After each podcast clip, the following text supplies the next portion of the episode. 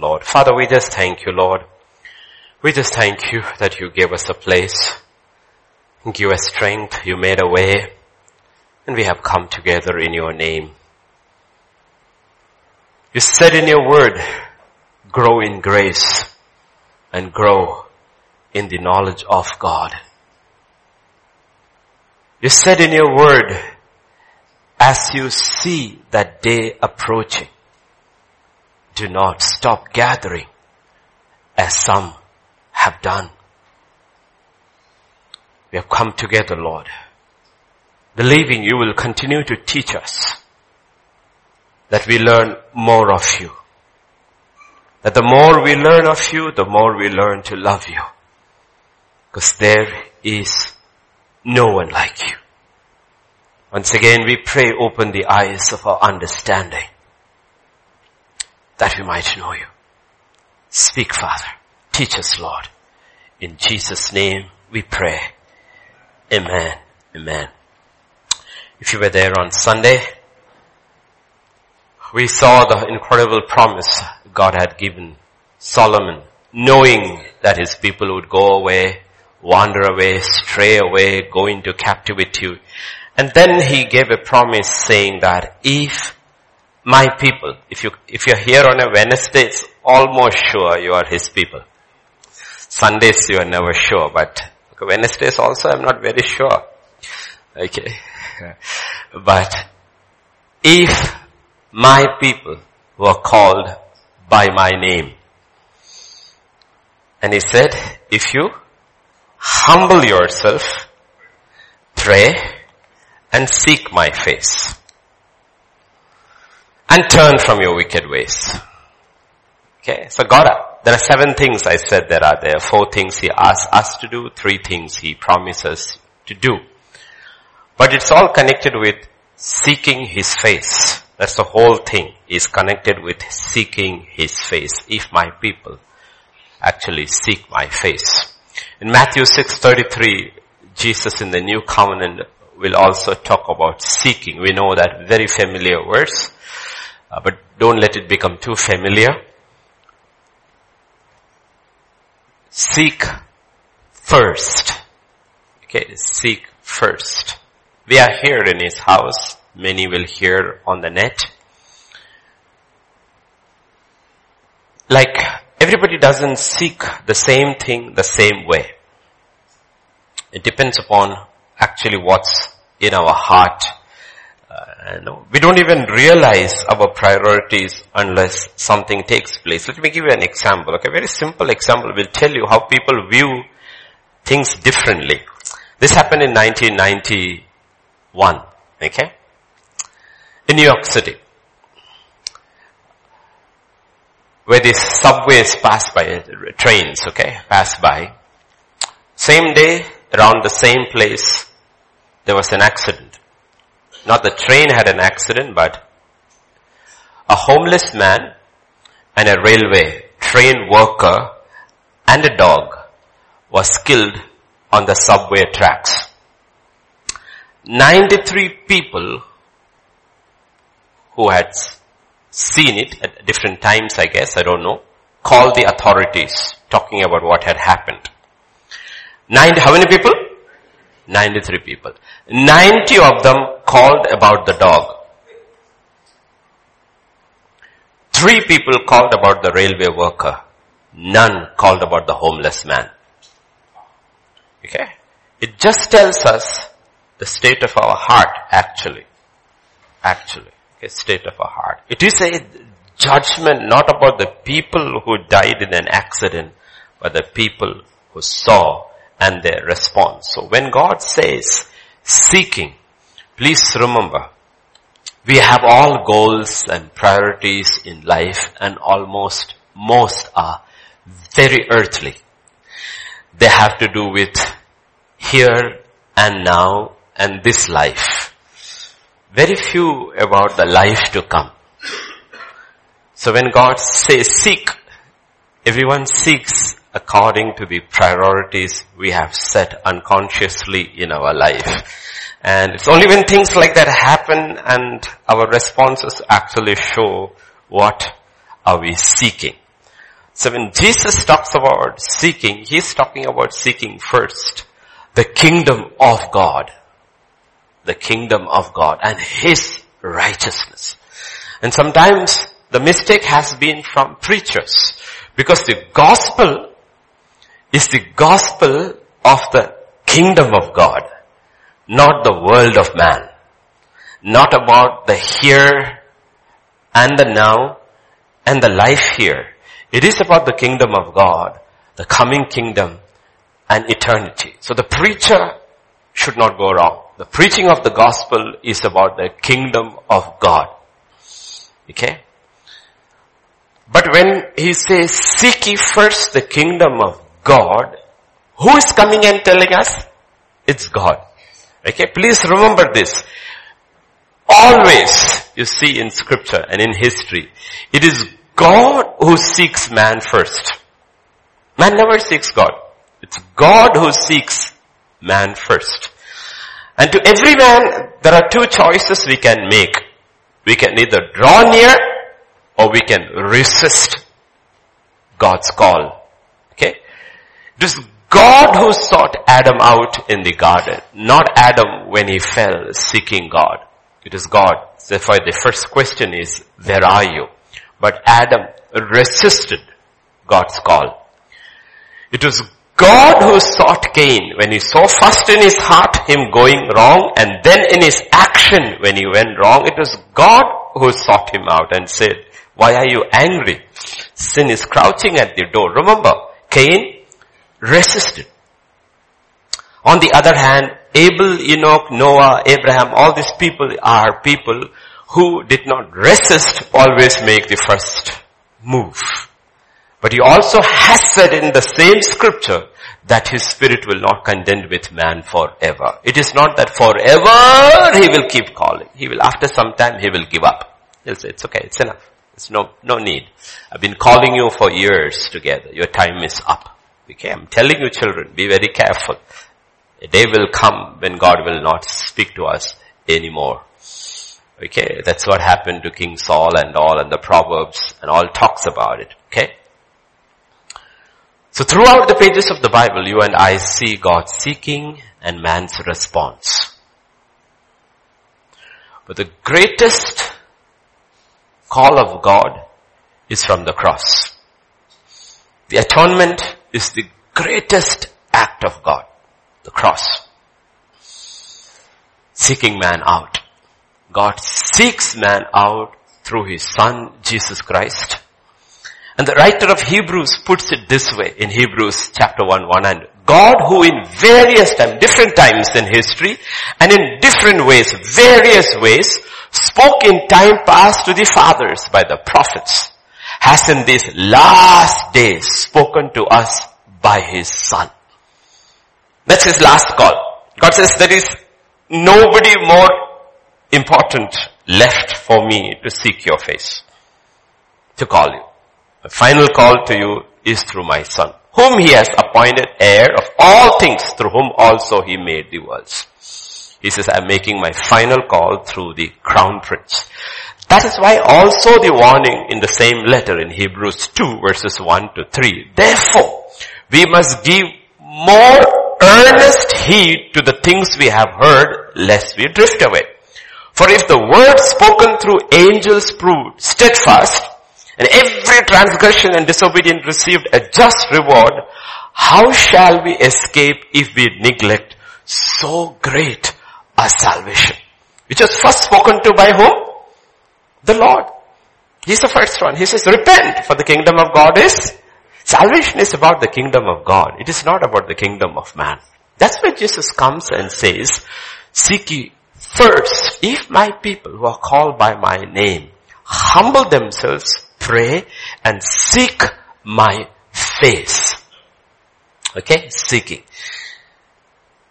And he put in his own words, Jesus in his own words, that when God seeks and genuinely when a person responds, genuinely, this should be our response. So when you see through the pages of the Bible, Jesus talking and say, Lord, help me to respond this way. In Matthew 13 verse 44. Again the kingdom of heaven is like a treasure hidden in a field which a man found and hid for the joy over it. He goes and sells all that he has and buys this field. Okay? All, another all has come. All that he has. In other words, Jesus is saying, would you be willing to exchange everything in this life for the life that is coming? That's what he's actually saying. It's not about quitting your job or anything like that. It's not that. But you're putting everything on the line and say, I'm willing to give up everything here for everything there. That's what he's talking about. Okay. Jesus doesn't mince words. He's, a very, very honest preacher. So let me make something clear again about the kingdom of God, the gospel of the kingdom of God, salvation. Saying a prayer in itself does not save anyone. A salvation prayer is like a guide that leads us in our decision. Many who say the sinner's prayer is no closer to salvation than the world around. On the other hand, what I call the formula for salvation can blind people to the genuine need for Christ. Okay? We try to put the kingdom of God into formulas. Repeat this prayer after me and you are saved. Can actually blind you to the need of Christ, desperate need of Christ in our life. Because salvation is actually an act of faith. It's an act of, we are saved by grace through faith. Only through faith. Now let me tell you one particular nature of faith. If that is not there, then my faith, your faith, everybody's faith is false. There's one incredible facet, nature about faith, which makes it true, genuine. That's why our faith is constantly tested. This is that nature of that faith. True faith, true faith is the greatest evidence of true humility. True faith is the greatest evidence of true humility. If my people who are called by my name, what do they do first? Humble themselves. Because what is true faith? True faith is total, absolute dependence on the wisdom, the understanding, the power, and the strength of someone else and not yours. It's absolute dependence upon the wisdom of God, the power of God, and the strength of God. That's true faith. And you will take true humility to trust somebody like that. Understand that. Okay. The poor in the spirit is an actual an attitude of humility. That's why God says the first one, blessed are the poor in the spirit. That's why, look at how Jesus puts it across. I mean, you cannot beat Jesus when it comes to examples, okay? At that time, the disciples came to Jesus saying, who is then the greatest in the kingdom of heaven? Okay? Who is the greatest? So God will say the greatest is the, usually will be the most humble. Okay?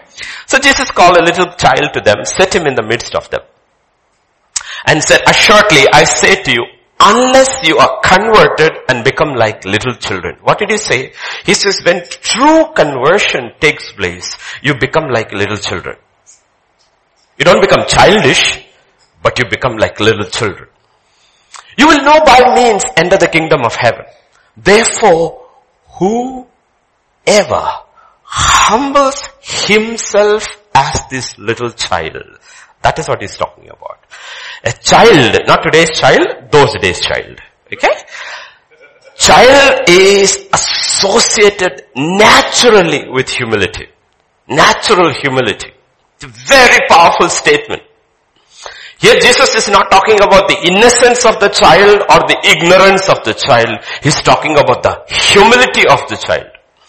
What is the true humility of the child? It is entirely trust and is dependent upon the parents. For everything. Everything. Honestly, worry doesn't even cross the child's mind. It entirely trusts and depends upon the parents. Whether it is a little child living in a hut of a poor man or whether it is a little child living in the palace of a king, one thing is there, their trust. And they are dependent. And God says, conversion will make you like that. You will utterly learn little by little by little by little or sometimes radically learn to trust and depend God for everything. So true faith is trust and dependence on God. And that is humbling. That is humbling. And when you're actually trusting and depending on God for everything, it doesn't mean you don't have anything. In spite of having everything, you're still depending upon God.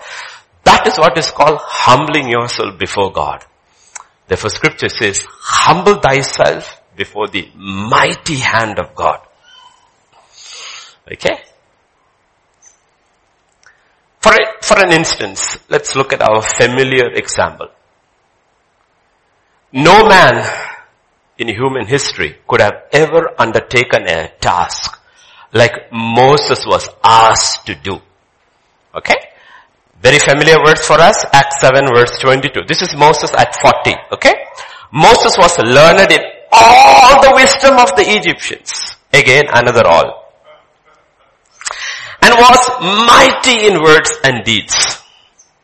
This tells you about Moses at 40 and he was actually disqualified at 40 because he leaned on his wisdom, his oration skills, speaking skills, and his mighty deeds, his resume of winning wars for the Pharaoh. And he was disqualified. So at 80, after 40 years in the wilderness, tucked away in a backside of a desert, unseen,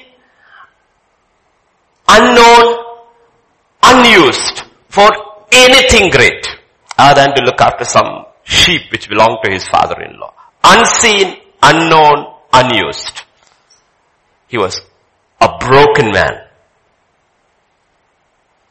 And he was a humble man. See, broken by circumstances doesn't necessarily make you humble. Okay? Please remember that. You can be broken and bitter and unusable like Naomi. You can be broken by circumstances, proud, and still be unusable by God like King Saul. Or you can be broken and be unbelievably humble like Moses and be used like no man. Therefore about Moses, God tells Moses to write this in Numbers 12. Now man Moses was a very was very humble more than all men who were on the face of the earth. He has to be unbelievably humble for God to tell him to write this about himself. Okay. So you need to realize, okay, a humble man is entirely, totally dependent upon God and he trusts God. So it was Moses, so it was David. Okay, it will always show in your attitudes. Read again, familiar. Maybe you have forgotten. Shortest, I believe, psalm in the Bible is by David in Psalm 131. Lord, my heart is not, it's not proud, he says. It's not proud. Nor my eyes lofty. Neither do I concern myself with anything that is too big for me, I don't worry about it. Think about it. Nor with things too profound, what deep things, I leave it alone. When it is time, you will teach me. I don't break my head over these things. Surely I have calmed and quieted my soul like a weaned child with his mother. Like a weaned child is my soul within me. He says, inside my soul is like a child. I'm facing troubles everywhere. But you know what? I trust my God. I believe in Him. And I'm not going to worry my head about even my problem or things I cannot understand. I trust my God. Did you see faith is an act of humility? And great faith shows great humility.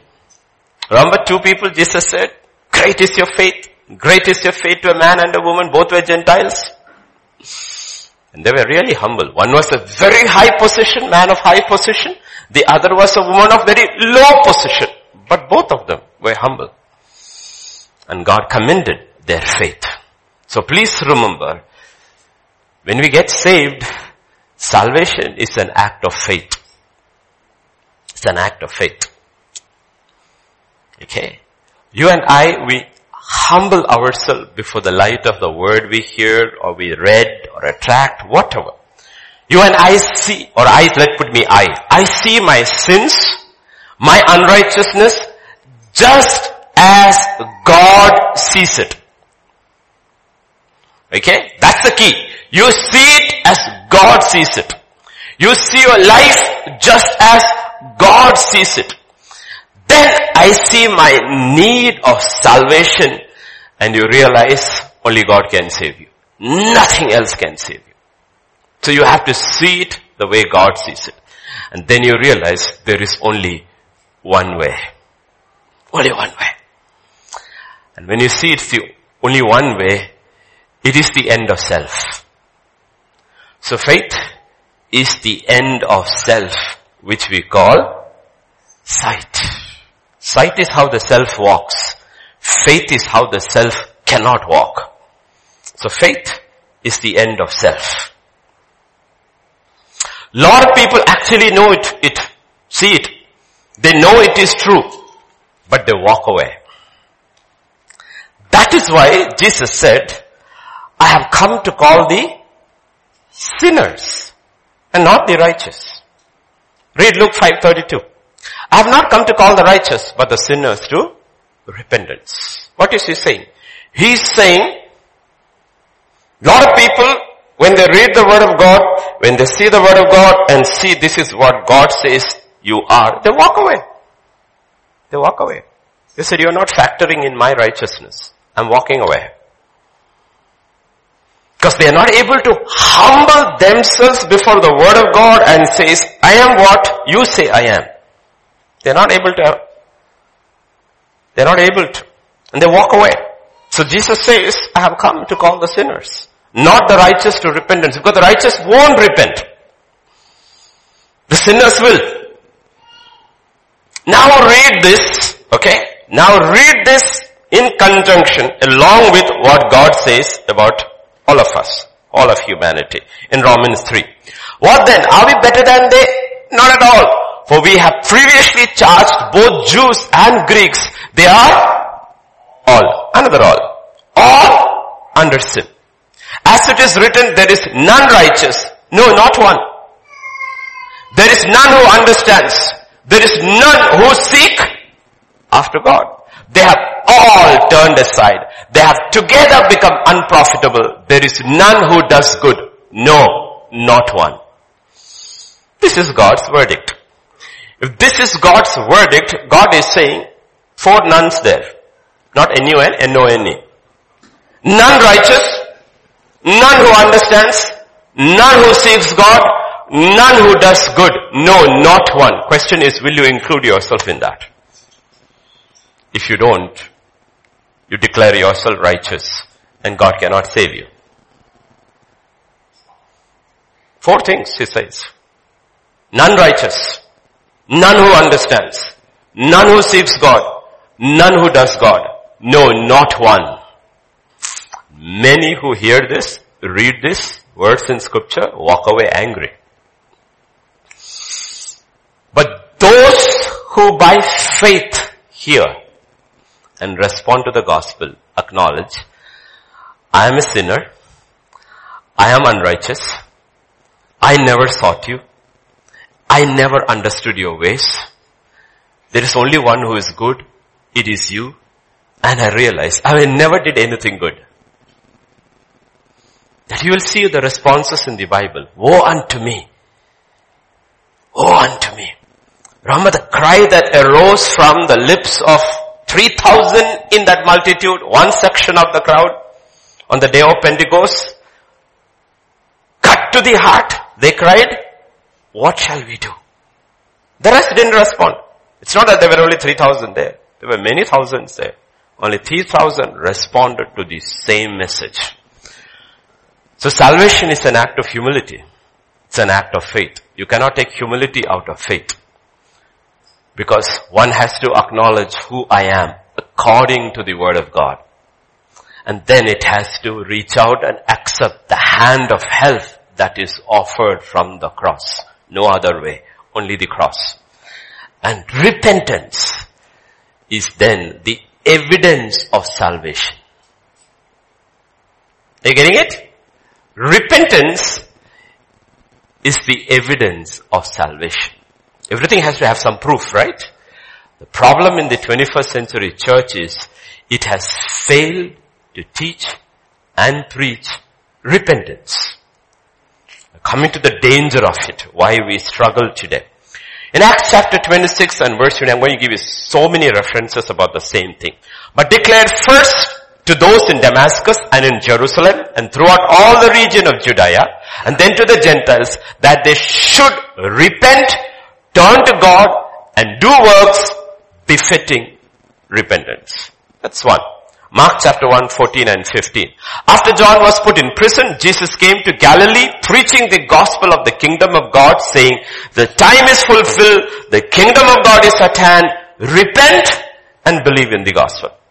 Acts chapter 3, 19, repent therefore and be converted that your sins may be blotted out so that times of refreshing may come from the presence of the Lord. Acts chapter 17, 30, Truly, these times of ignorance God overlooked, but now commands all men everywhere to repent. Matthew 9, 13. Go and learn what this means. I desire mercy and not sacrifice, for I did not come to call the righteous, but sinners to repentance. Okay, only when you repent there is mercy. There is no mercy for those who don't repent. But only sinners will repent. Righteous won't repent. Those who consider themselves righteous don't repent. Okay? Understand what Jesus is saying. Luke chapter 24, 46, 47. He said to them, thus it is written, and thus it was necessary for Christ to suffer and to rise from the dead the third day, and that repentance and remission of sins should be preached in his name to all nations, beginning at Jerusalem. 2 Corinthians 7.10. For godly sorrow produces repentance leading to salvation, not to be regretted, but sorrow of the world produces death.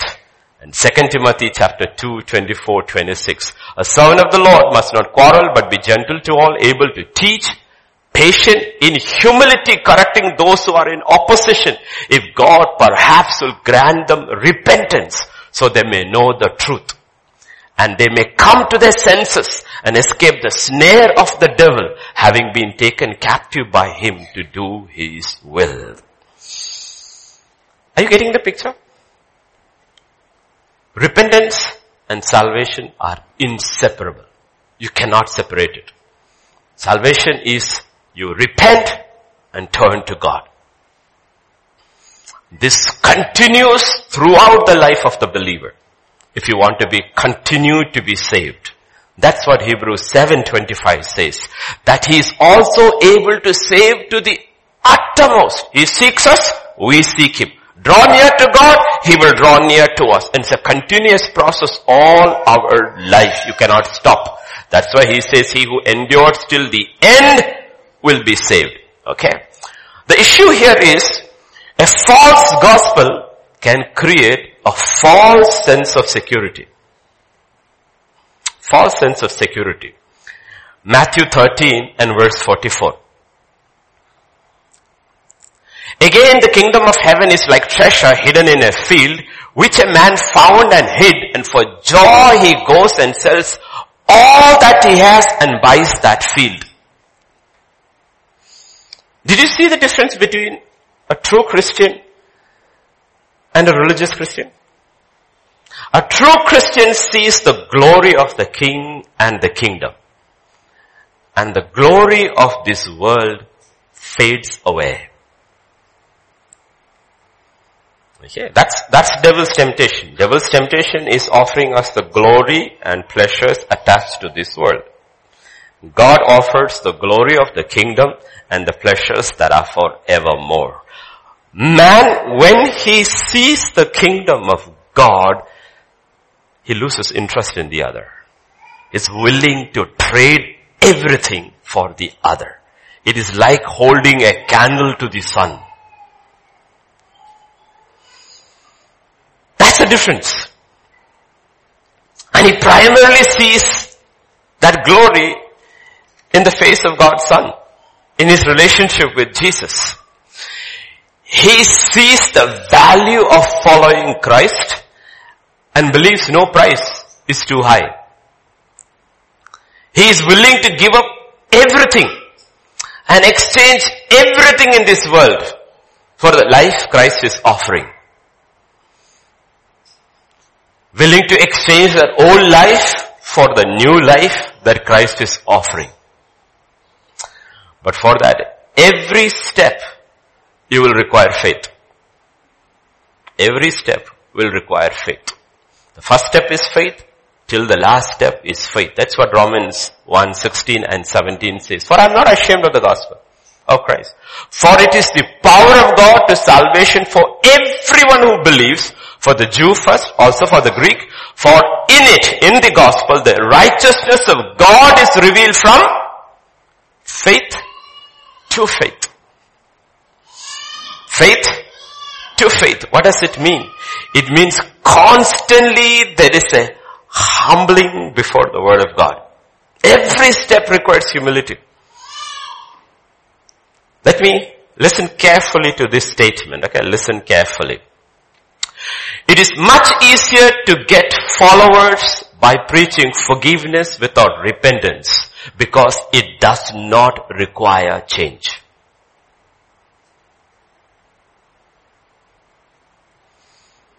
It's much easier to get followers by preaching forgiveness without repentance because it does not require change from me. But when true salvation takes place, it brings radical change. That's why scripture says, if any man is in Christ Jesus, he's a new creation. All things have passed away. Behold, all things have been made new. Positionally and throughout life functionally, as we keep on understanding more and more about God and His kingdom, there is constant change that is coming in by faith unto faith. You submit before the word of God and experience the power of the gospel. That's what Jesus was talking about in the parable about the sower in Matthew 13, the final one, 23. But he who received seed on the good ground is he who hears the word, understands it, and bears fruit and produces. Produces. Okay? Different fold. Meaning you may begin with 30 fold because you don't understand so much. But as you grow in humility, in faith, and you understand more, you start producing 60 fold. Okay, that's what I said. By the time you reach 100, I mean, as you grow, you should be producing more. That's why Abraham produced the promised seed at 100. In his old age. Meaning that's the nature of the kingdom of God. As you grow older and older, you don't become less productive. I'm not talking in terms of number, I'm talking in terms of quality. That's why John the apostle produces the greatest document about future at his last days. That's the book of Revelation. And Paul's most powerful two letters which has framed genuine pastors, ministers for centuries are first and second Timothy, his last letters. Okay. So you need to realize that's what God is talking about. But this is the nature of salvation. You hear, you understand, you produce fruit. First time it will be only pass mark, 30 fold. That's okay. But you keep on producing. Because that's the nature of salvation. On the other hand, the birds that took the seeds away from the wayside is Satan. He just takes the word away word away. And many people just allow Satan. It is not that Satan comes and takes it away. We allow him to take it away. Allow him to take it away. Others just have an emotional experience, yet within a few weeks or sometimes months, they just slowly fall away. Some others actually seems to become worse later. Because Satan exposes the world in its splendor to them and they just fall away. But the real reason is this. They never made the exchange at the cross. They never made the exchange at the cross. That's the key Jesus puts in when he teaches in Luke chapter 9, 23, 20. He said to them all, if anyone desires to come after me, he says, I call you, you are responding. In your response, you are desiring to come after me. Let me deny my, him, let him deny himself and take up his cross daily and follow me. For whoever desires to save his life will lose it. But whoever loses his life for my sake will. He says, this is the key. There is a denial. Denial of self. He has to deny self. He has to be willing to lose his life. Therefore, if you look at the ones who initially followed Jesus, they were the simple ones who didn't have much learning, neither had they have any rep- what reputation in the first century does a fisherman or a tax collector have in the Jewish society? Nothing. They had neither learning nor a reputation. And they followed Jesus. Why, like once like Nicodemus, they did not want to identify with him publicly. Because you see, it was an issue of image. It's an image. That's why they're not willing to deny themselves. If they denied themselves, coming in the pitch dark without anybody seeing you is not a denying yourself, it's a projection of self. Even though you're disturbed by the word he's preaching, you are disturbed, but you're still so self-conscious, you will not come where anybody can see you. You come in the dark, probably covered his face and all came like that.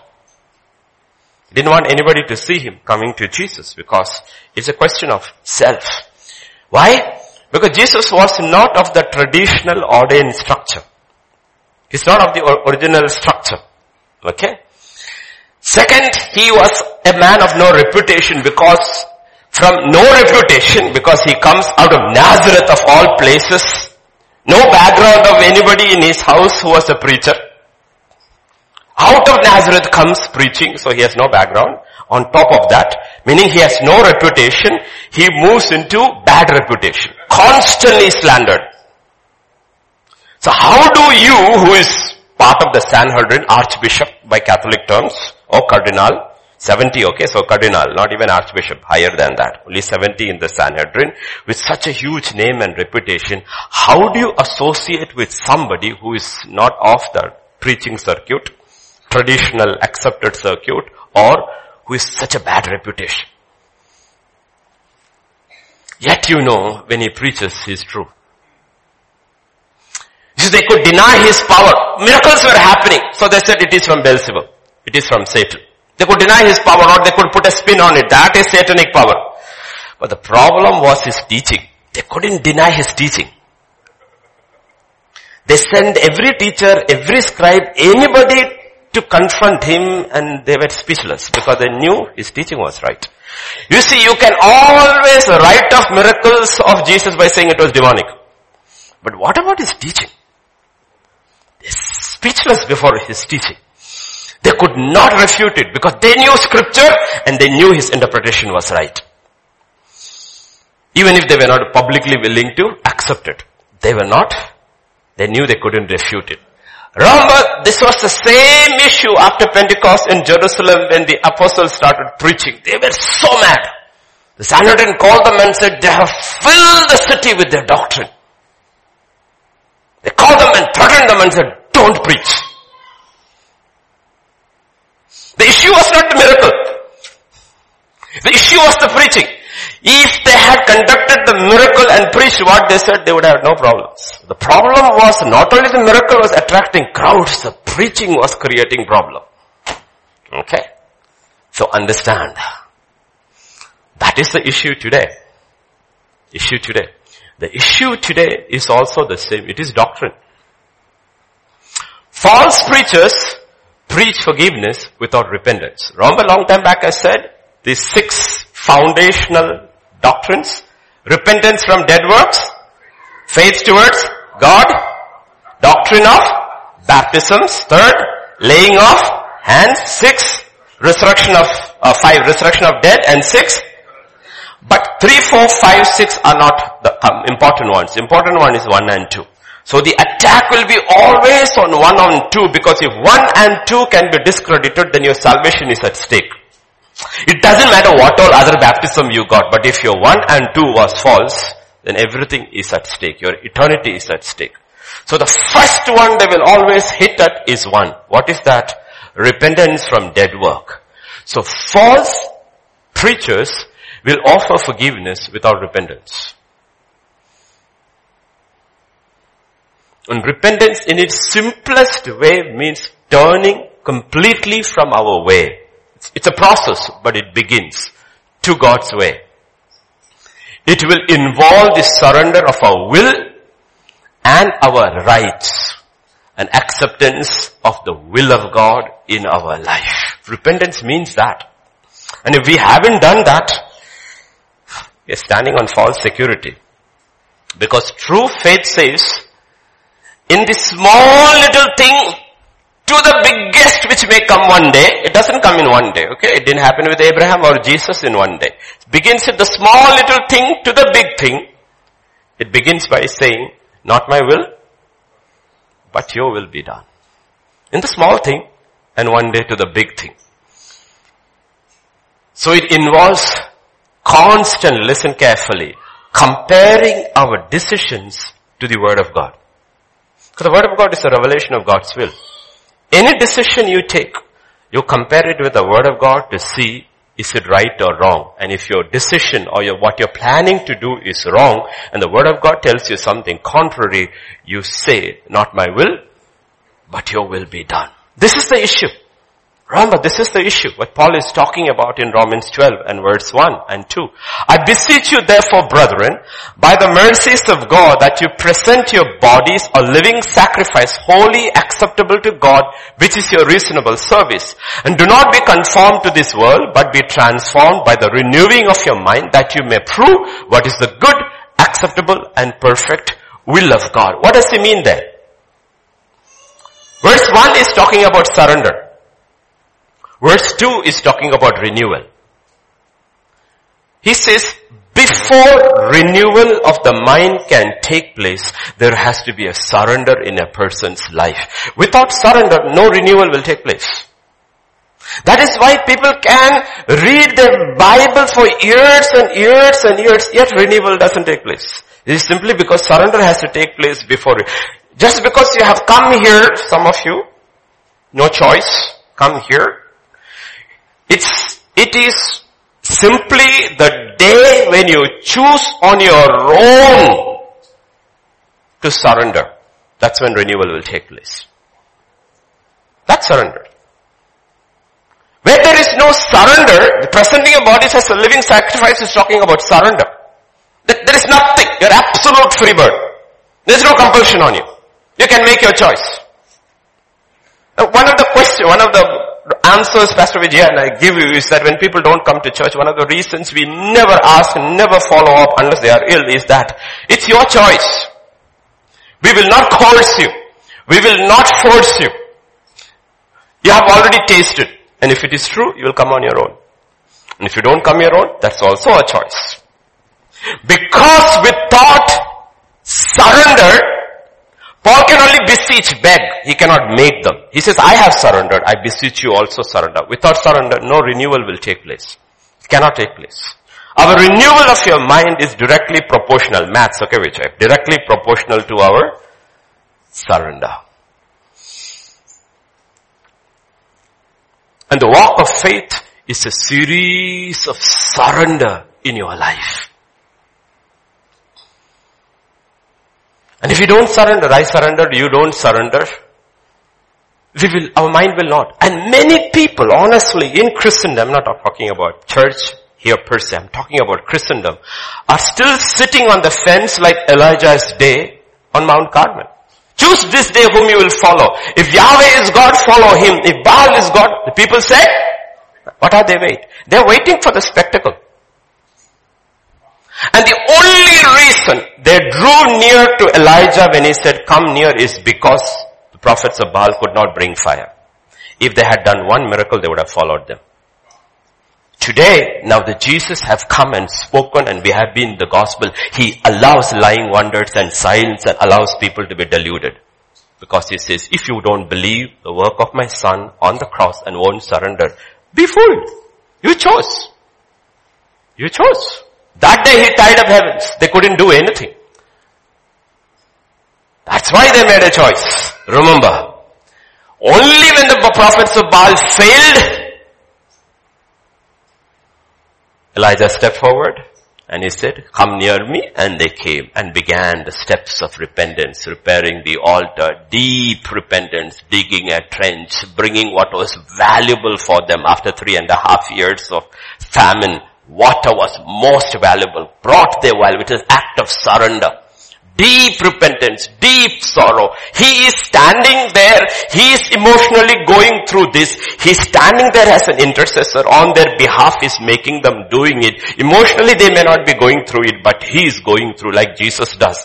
When we cry out, we may not be feeling so much, but when he intercedes before the Father, he looks at us and what is missing in us, he fills it in himself. That's what Paul will say that if, if there was anything missing in Christ in you, I want to fill it up. I want to fill it up. He's looking at the congregation and says, I know you're not broken, but at least make a step. I will be broken for you. Okay. You need to understand what he's talking about. And that's what it is talking about. And walk of faith is a series of surrender. The day Abraham stepped outside the city of Ur in Mesopotamia. Okay? City of Ur in Mesopotamia. That was his first step of surrender. And Hebrews 11 and verse 8 will say Abraham went, obeyed when he was called to go out to the place which he would receive as an inheritance. He went out not knowing where he was going because that's faith. He humbled himself and took a step. You need to realize when he took this step of faith, the Bible says his father went with him. His nephew went with him. And his wife went with him. He had a surviving brother called Nahor who did not leave. So this is a family where one brother refuses to leave the Ur of the Chaldeans. Abraham is the one who actually surrenders and leaves. The others are just following. So when they come to Haran, one stops and says, I'm not going any further. And then when he dies, Abraham goes into the promised land, Lot follows, and later when again there is a division or a choice given, Lot goes to Sodom, Abraham remains. You see there are so many people to whom the same gospel is being preached. Reactions are different. There was only one man who actually surrendered. Therefore, in spite of all his mistakes, God is able to take him to the appointed end because in the beginning he had surrendered. God is not looking how wonderful your steps are. He says, do you stay surrender in your heart? Because if a man surrenders or a woman or a child surrenders in a heart, God can change your steps. But doesn't matter how religiously strict you are, if you are not surrendered in your heart, He cannot do anything with you. He Cannot do anything with you. And therefore the righteous by works struggle with the gospel.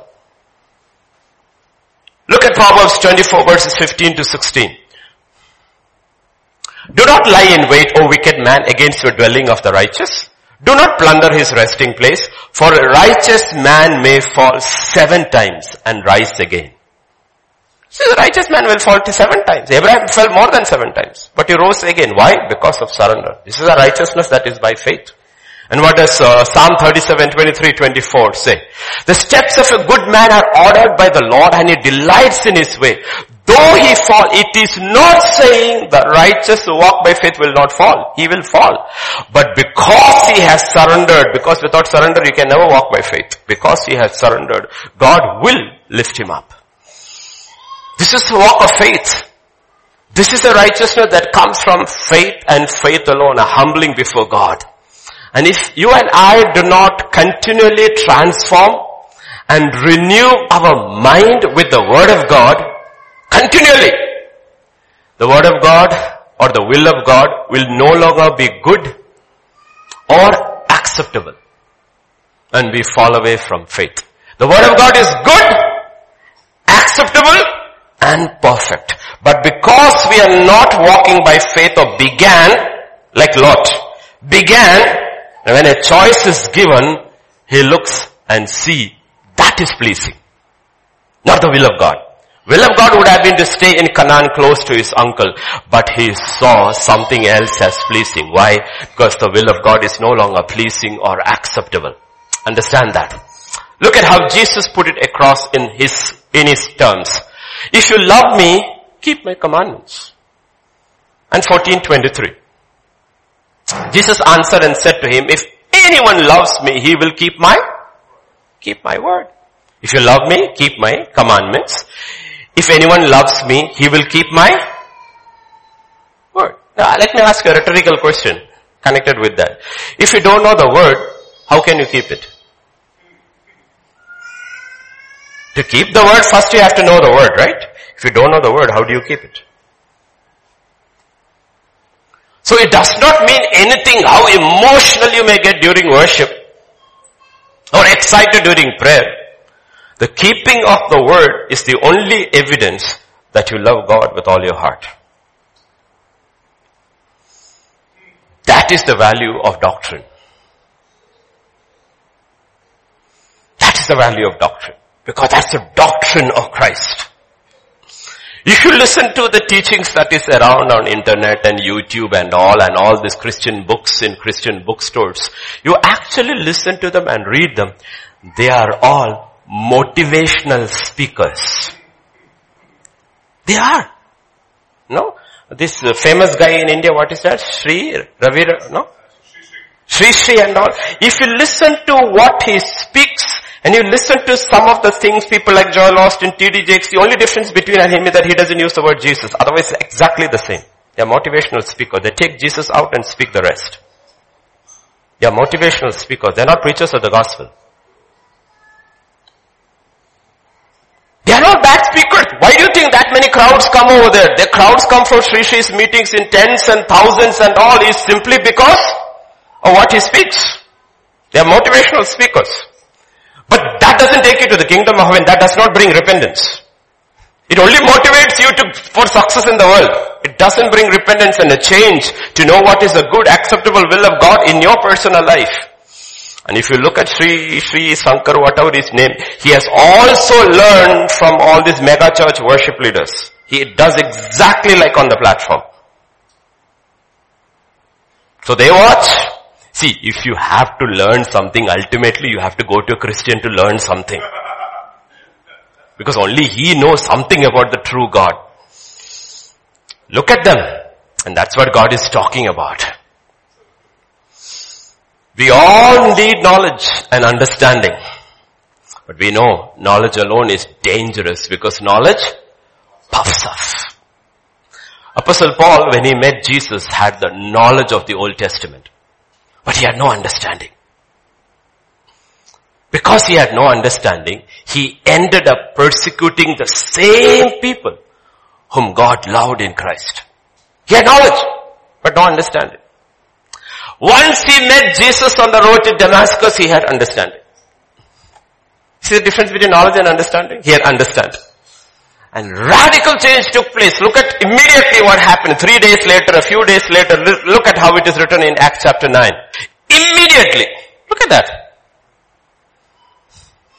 Immediately, he preached Christ in the synagogues. That he is the son of God. Then all who heard were amazed and said, is this not he who destroyed those who called on this name in Jerusalem? And has not come here for that purpose so that he might bring them bound to the chief priests? But Saul increased all the more in strength and confounded the Jews who dwelt in Damascus, proving that Jesus is the Christ. Did you see what understanding did? Earlier he had knowledge of the scriptures. As soon as Jesus opened his eyes, he could prove from the same scriptures that Jesus is the one who is prophesied. Jesus is the one he's talking about. So what is the point here? The primary channel of deception, especially within the church, it's within the church deception takes place, is through false teaching. Through false teaching. That was exactly what Jesus meant about the illustration with the child. Let's go back to Matthew 18, okay? At that time, just who is the greatest in the kingdom of heaven? Jesus called a little child to him, set him in the midst of them, said, assuredly I say to you, unless you're converted and become as little children, you will by no means enter the kingdom of heaven. Therefore, whoever humbles himself at this little child is the greatest in the kingdom of heaven. Whoever receives one little child like this in my name receives me. Okay? So you understood what the context is. Now look at 6 and 7. Whoever causes one of these little ones who believe in me to sin, it would be better for him if a millstone were hung around his neck and were drowned in the depth of the sea. He's not talking about children. He's not talking about children. He's talking about those who believe in him. False preachers come and cause them to go in the way of sin. He says, those preachers are damned to hell. Those preachers who caused us these ones who have believed in me, repented, accepted, walking by faith. They come behind pulpits and change the message and say, God understands how you are and all these junk and these little ones, little in the sense that the humility of the child who came in, because they don't have great knowledge of the word of God, they have simplicity and they are taken away from the simplicity of the gospel and they fall in sin and God says, you know what? Woe to them. Woe to them. This is the end. What does he say? Woe to the world because of offenses, for offenses must come. But woe to them, that man by whom the offense comes. Woe to that man who perverts the word. KJV will add in brackets, offense is the enticement to sin. Who entices them to sin doesn't put the strong walls around them and says, this is God's stay in that narrow path. They broaden it. They broaden it. And God says, woe to them. These are the little ones, meaning in spiritually, with the humility of child in faith received the gospel. But the wolves are after them. Wolves are after them. Okay. Wolves are after them. Wolves come in sheep clothing. Understand that. Wolves always come in sheep's clothing. Do you remember one thing this, in the book of Isaiah, Jesus, uh, God talks about the prophets of Israel, the priests of Israel. He says the priests of Israel, the prophets of Israel are dumb dogs. Dumb dogs. No, he said that. Because the only one who can identify a wolf in a sheep cloth is the sheepdog by smell.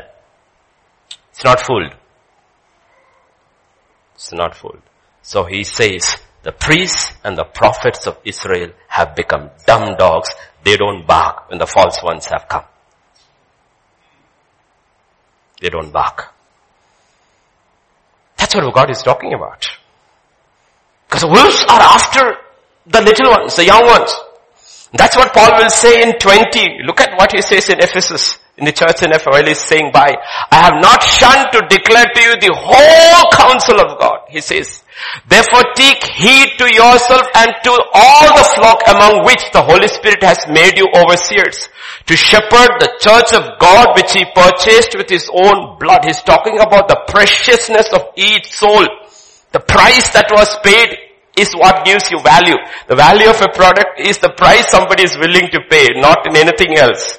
Okay, the value. So he says, this is the value of your flock and for I know that after my departure, as long as I'm here, nobody will come. Why? Because they know I will refute every preacher who tries to bring in heresies, false doctrines. But after I go, savage wolves will come in among you, not sparing the flock. Also from among yourself. Men will rise up speaking perverse things to draw away the disciples after themselves. Okay, among you, he said, among you people will arise. He's not talking about then after a period. And it happened. Church of Ephesus was gone. By the time John the Apostle writes the book of Revelation, it was gone. The wolves have risen and taken them away. From among you they will rise. And one of the primary ways they do it is, I'm telling you in 21st century, especially today is, they take repentance and only preach forgiveness. They don't stress on repentance.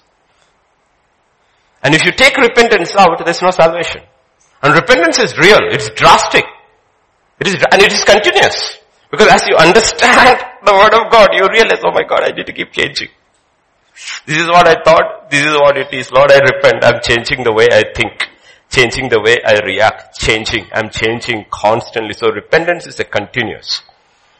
But false preachers, many of them today come and says, use selective scriptures saying that you have been made perfect in Christ Jesus. So there is no need for repentance anymore. That's not true. He's talking about the seed. Jesus is talking about the tree. Every seed has to grow up to become a tree. Are you a seed? The word in you? Yes, it's perfect as a seed. But it has not reached the maturity of a tree. That means the seed as it grows, the old man keeps dying, has to die. They pervert the gospel. That's a struggle people face. Pervert the gospel. And signs and wonders. So the book of Thessalonians says, talking about the end will not come unless there is a great falling away from what?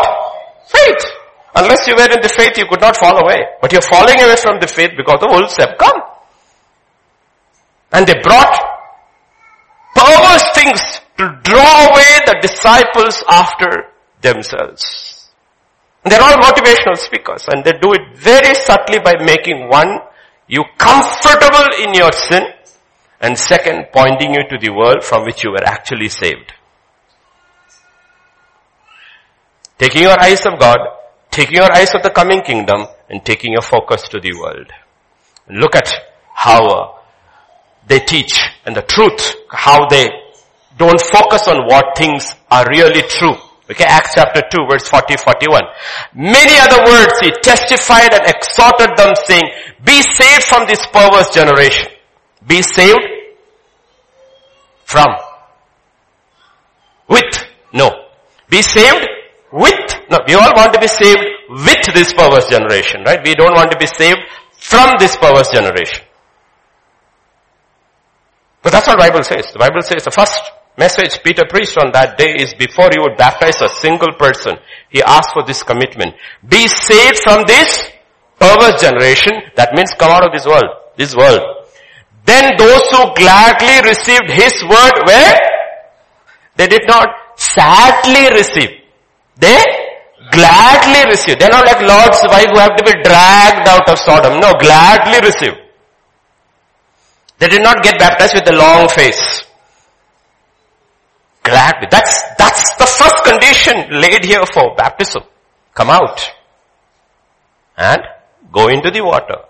You have come out of the world. Are you out of the world? Yes. Sure, sure. Dead to the world? Yes. Then let me bury you. You're dead, right? Dead people should be buried, otherwise they will stink. That's what Romans 6 says. What shall we say then? Shall we continue in sin that grace may abound? Certainly not. How shall we who died to sin live any longer in it? You died then. Or do you not know as many as were baptized into Christ Jesus were baptized into his death? Therefore we were buried with him through baptism into death, that just as Christ was raised from the dead by the glory of the Father, even so we should walk in the newness of life. He said, do you know what baptism means? Dead to the world, dead to the old way of life. There's an incredible radical shift do they teach you the seriousness of baptism? The seriousness of repentance from dead works, faith to a God, and the first baptism, doctrine of baptisms, but baptism of water, how serious it is. So what do they do? They create followers and not disciples. When you get baptized in water, what is your state of your heart? This is what Jesus says in Luke 14. And there went great multitudes with him and he turned and said unto them. Okay, Jesus was one person who did not want crowds. He didn't want crowds. If any man comes to me and hate not his father and mother and wife and children and brethren and sisters, yea, his own life also, he cannot be my disciple. And whoever does not bear his cross and come after me cannot be my disciple. He's talking about salvation is the process through which you get into discipleship.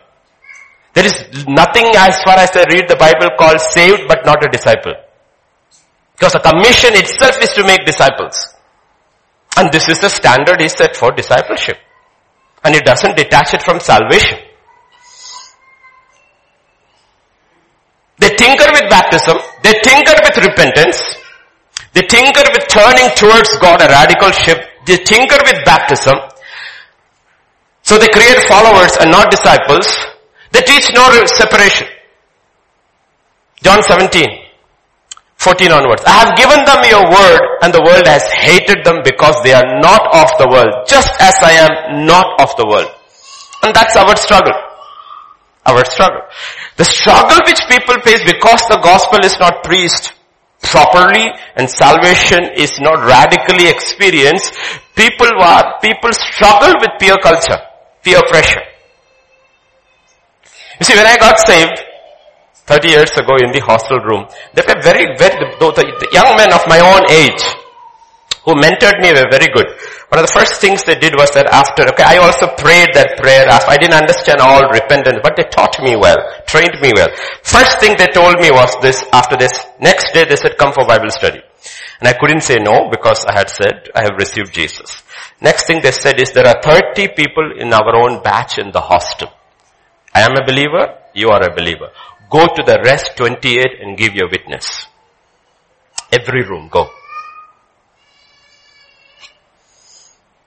So in the next two, three days, every room, Catholic, Jacobite, Marthomite, Hindu, Muslims, all were there. Every room I went and testified that I had accepted Jesus. You know what happened? After that they never called me for anything which they did. And that was the reason they told me to go witness. That's how you put a line. If you don't put a line, they will put a line. You testify. You testify. That's what you're talking about. You're not of the world. They never called me for any of their card games or their movies and their drinking. I never drank, but I attended the parties. Everything stopped. They wouldn't call me. Okay, because it is radical. I do not pray that you should take them out of the world, but you should keep them from the evil one, because we have to go witness in the world. They are not of the world, just as I am not of the world. Sanctify them by your truth. Your word is truth. The question is, is the word working that in us, separating us from the world? That's a question. That's a renewal of the mind. You don't think, walk, talk, act, dress, eat, anything like the world. It's a radical shift in your life. Everything. You're now controlled by the word of God. Everything is controlled by the word of God. There's a shift that is taking place because you're preparing for something else. They never taught. The false preachers never teach you to choose sides. Matthew 12 and verse 30.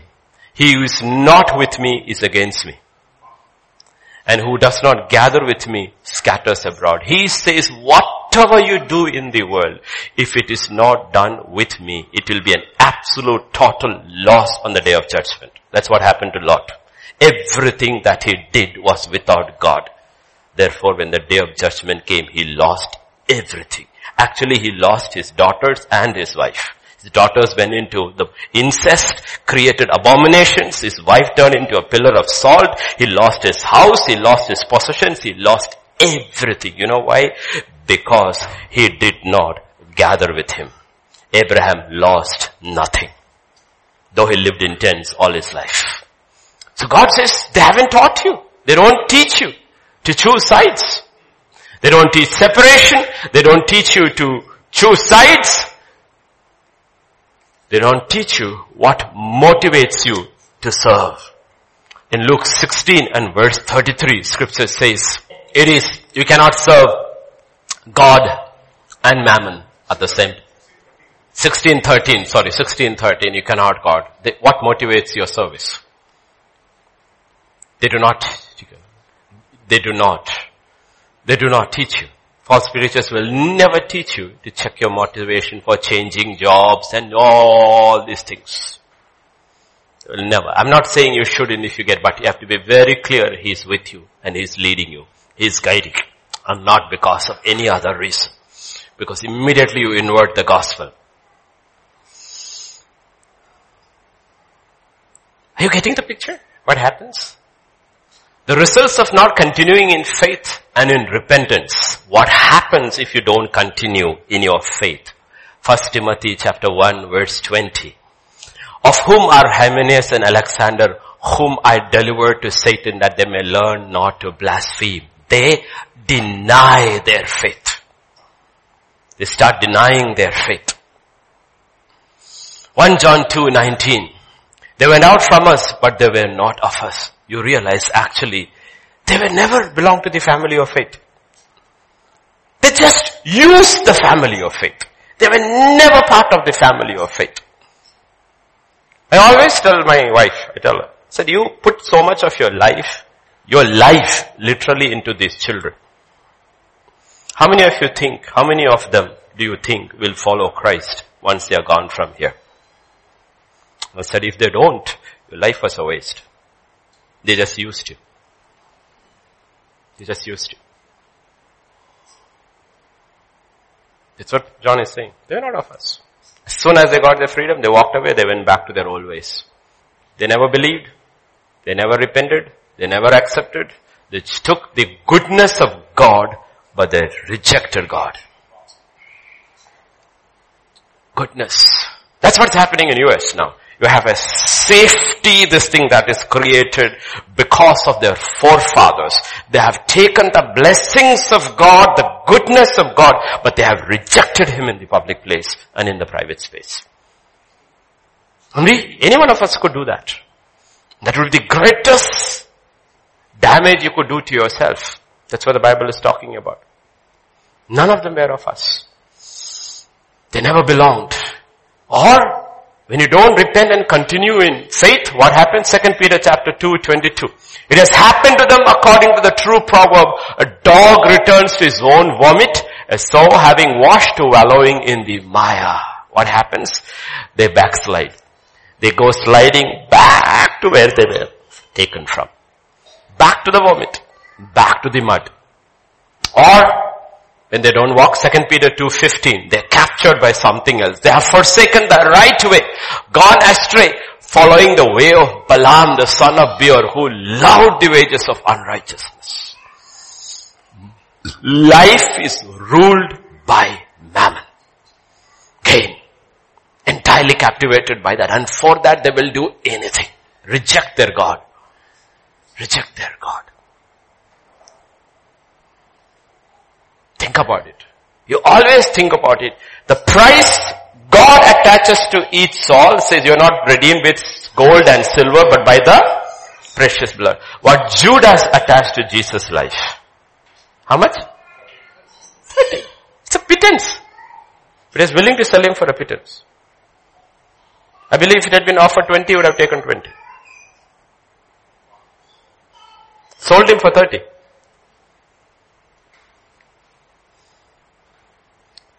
When you don't repent and continue your walk constantly with walk, you're captured, you deny your faith, you actually prove you never belong, or you could backslide and go back down into that mud. You're captured by the power of this world mammon, or you're captured by rebellion. Jude 1 and verse 11. Woe to them, for they have gone in the way of Cain and have run greedily in the error of Balaam for profit and perished in the rebellion of Korah. Cain to Korah it's a long trip. Cain is the first rebel in the Bible. In that spectrum. Korah is the one who actually perishes in the rebellion. You know that the spirit of Cain is there. The spirit of Cain, the issue with the spirit of Cain is that once the spirit of Cain takes over you, you never repent. You always justify. You never repent. What does he say? Am I my brothers? Keeper. And when he is judged, he says, this punishment is too much for me. You will see the spirit of Cain, and I've met so many of them. They are wanderers. They are wanderers. They never belong to any church. Never. If you look into their life history, they have changed so many churches. The perpetual wanderers. In their soul, they are wandering. Even if they sit in the church for 15 years, they're still wandering. Because they got the spirit of Cain. Because they will never repent and change their ways. And God says this is all signs of salvation, true salvation. You have to progress in your salvation. And often people never reach the end of their salvation. There is an end of salvation. That's where faith is so important and faith is a true act of humility. Look at the preciousness of faith in God's eyes. Who are kept by the power of God through faith for salvation. Okay? Please read scripture carefully. You are saved, you are being saved, you will be saved. Okay? You are protected, kept by the power of God through faith for salvation. Faith is your shield. If you're walking by faith, then you have hope that one day you will be partaker of God's salvation when Jesus appears. Okay? In this you greatly rejoice, though now for a little while if need be you have been grieved by various trials. Why? That the genuineness of your faith being much more precious than gold that perishes, though it is tested by fire, may be found to praise, honor and glory of Jesus Christ when He is revealed. What is saying that? The only proof of your salvation is your faith. That's your proof. So you are walking by faith, you're growing in your faith. Your faith has to be tested. And every trial God sends in the ways of His children is to prove that your faith is genuine. Your faith is genuine. So every trial comes, you have an issue of fighting that trial or going to the word of humbling yourself before God and seeking His way how to handle this trial. That's a test of your faith. A different ways you can handle it. But there's only one way which is right, which is the way of faith and go choose the way of faith for which your result may take a long time, while the way of sight, your result may be very fast. It takes humbling. And why is it so important? Verse 9.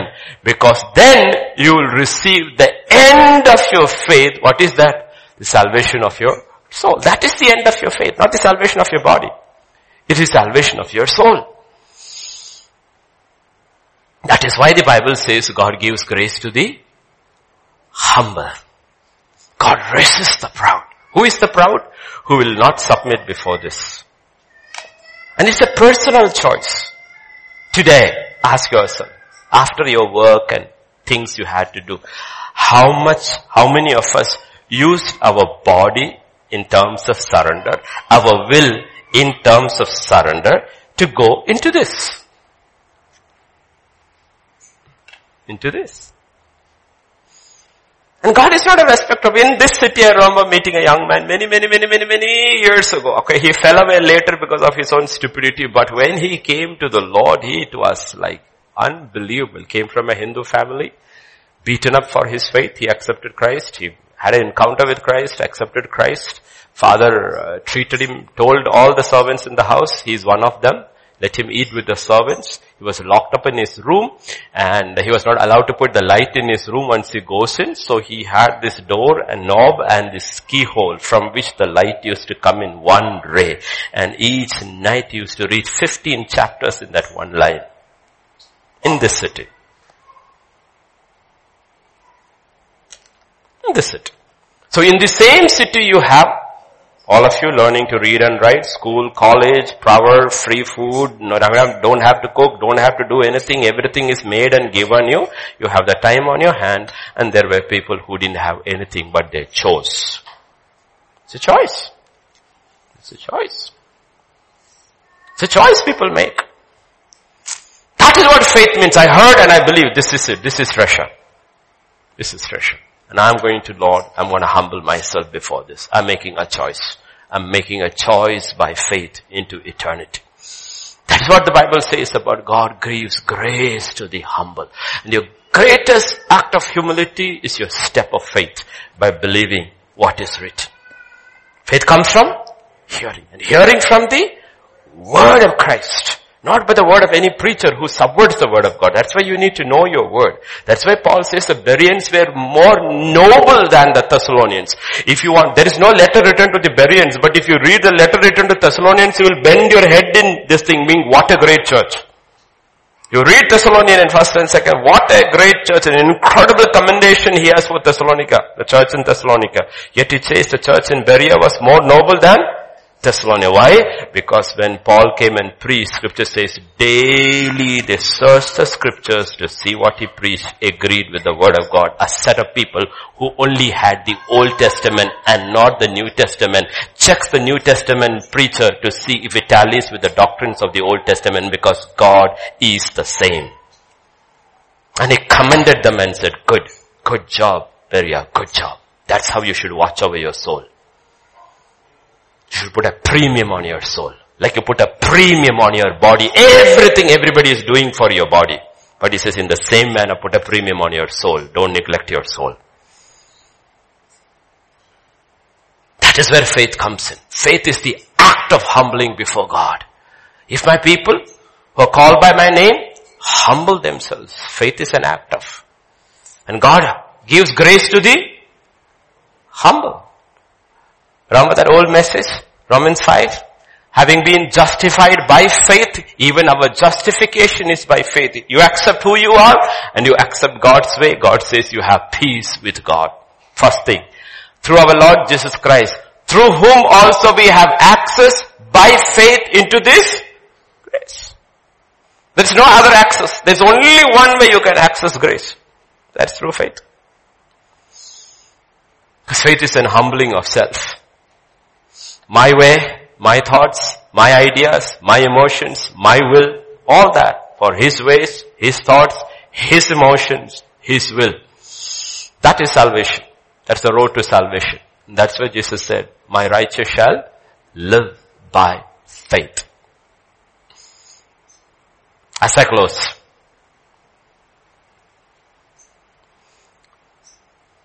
to those who walk by faith, God says, all things work together for the good of those who love Christ Jesus. Okay, that's Romans 8:28. And then, eyes haven't seen, no ears heard what is, what God is preparing for those who, did you see something similar about both? What is similar about both? All things work together for the good of those who, not for those whom God loves, because God loves the whole world. Nothing works out for them. The onus is on us. So if you love me, everything will work out for you. If you love me, you will keep my commandments. If you love me, you will keep my word. And if you keep my word, you search my word out, you hear me, you keep me, everything will work out for your good because you love me. Eyes haven't seen or ears heard what God is preparing for whom God loves. No. Who loves God. How do you know you love God? What's the evidence? What is the evidence of salvation? Bring fruits according to repentance. What's the evidence that you love God? You walk of faith. It does not say whom God loves. It says who loves God. Not who love, God loves. That is why this comes. Once again, remember, this is where it comes. Your mind, your thought, every, look at the world, the world is going. The Christian world is going. From Genesis 1 onwards, no, they did a statistics study with pastors. 89% of Protestant pastors do not believe this is the inerrant word of God. Protestant pastors, including Pentecostals. That's the key. And they are the ones who are preaching everywhere. They don't believe this is the word of God. So you come to a church where we believe every word is inspired. It will never change. You will struggle. They don't believe in Genesis 1-1 that God created. They believe in evolution. They no longer believe in that God created the male and female. They believe in gender is fluid. They don't. Just let's have one th- Psalm 139 as a close and verse 13 up there. 139 and verse 13. Psalm 139 verse 13.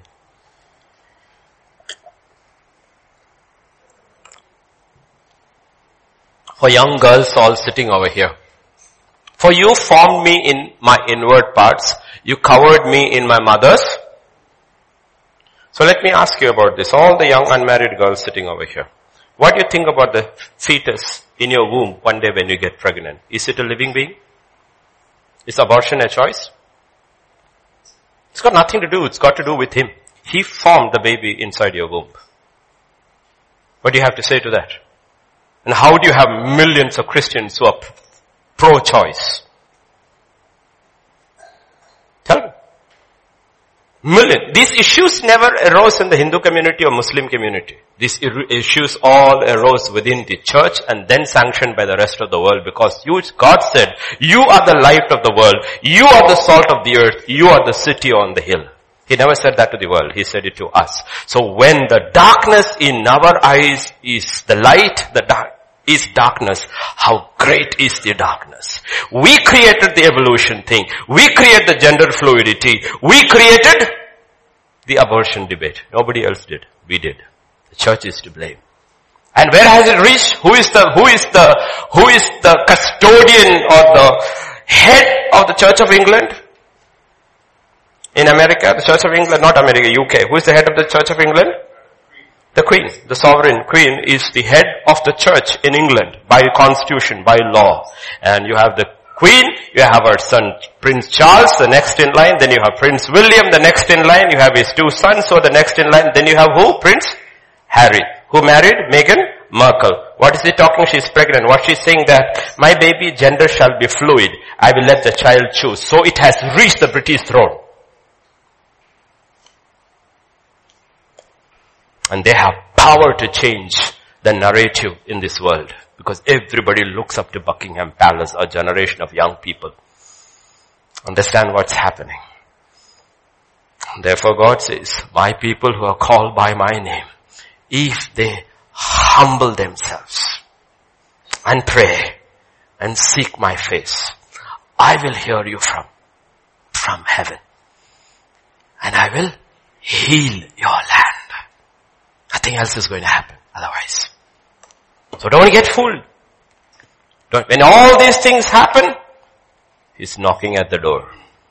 That's the danger. He's knocking at the door. He's so close. He's knocking at the door. Shall we pray? Father, this evening we just come to you, Lord. Young people sitting over here in a few weeks, everything will be closed. They'll be going home on vacations. They will be free. No oversight. No church. No pastor. No elders. That's when they will choose whom they follow. And I pray all these young ones will choose wisely. They will choose like Daniel. They'll choose like Joseph. They will choose. They will choose, Lord. But there isn't much time left. Hoofbeats of the horsemen can hear in the spiritual realm. The King of Kings, the Lord of Lords is preparing to come. But when he comes to earth, will he find faith on earth? Is the question. A set of people who have humbled themselves before the word and have staked their life on the word, who have counted the cost and have chosen to gather with you and with you alone, Lord. Touch us, Lord. Touch every hearer. Touch, Lord. Touch. That when you come, you will have a remnant on earth who are sold out for you. Always. Thank you, Father. You brought us safely. I pray you reach us all home safely. For in Jesus' name we pray. Amen.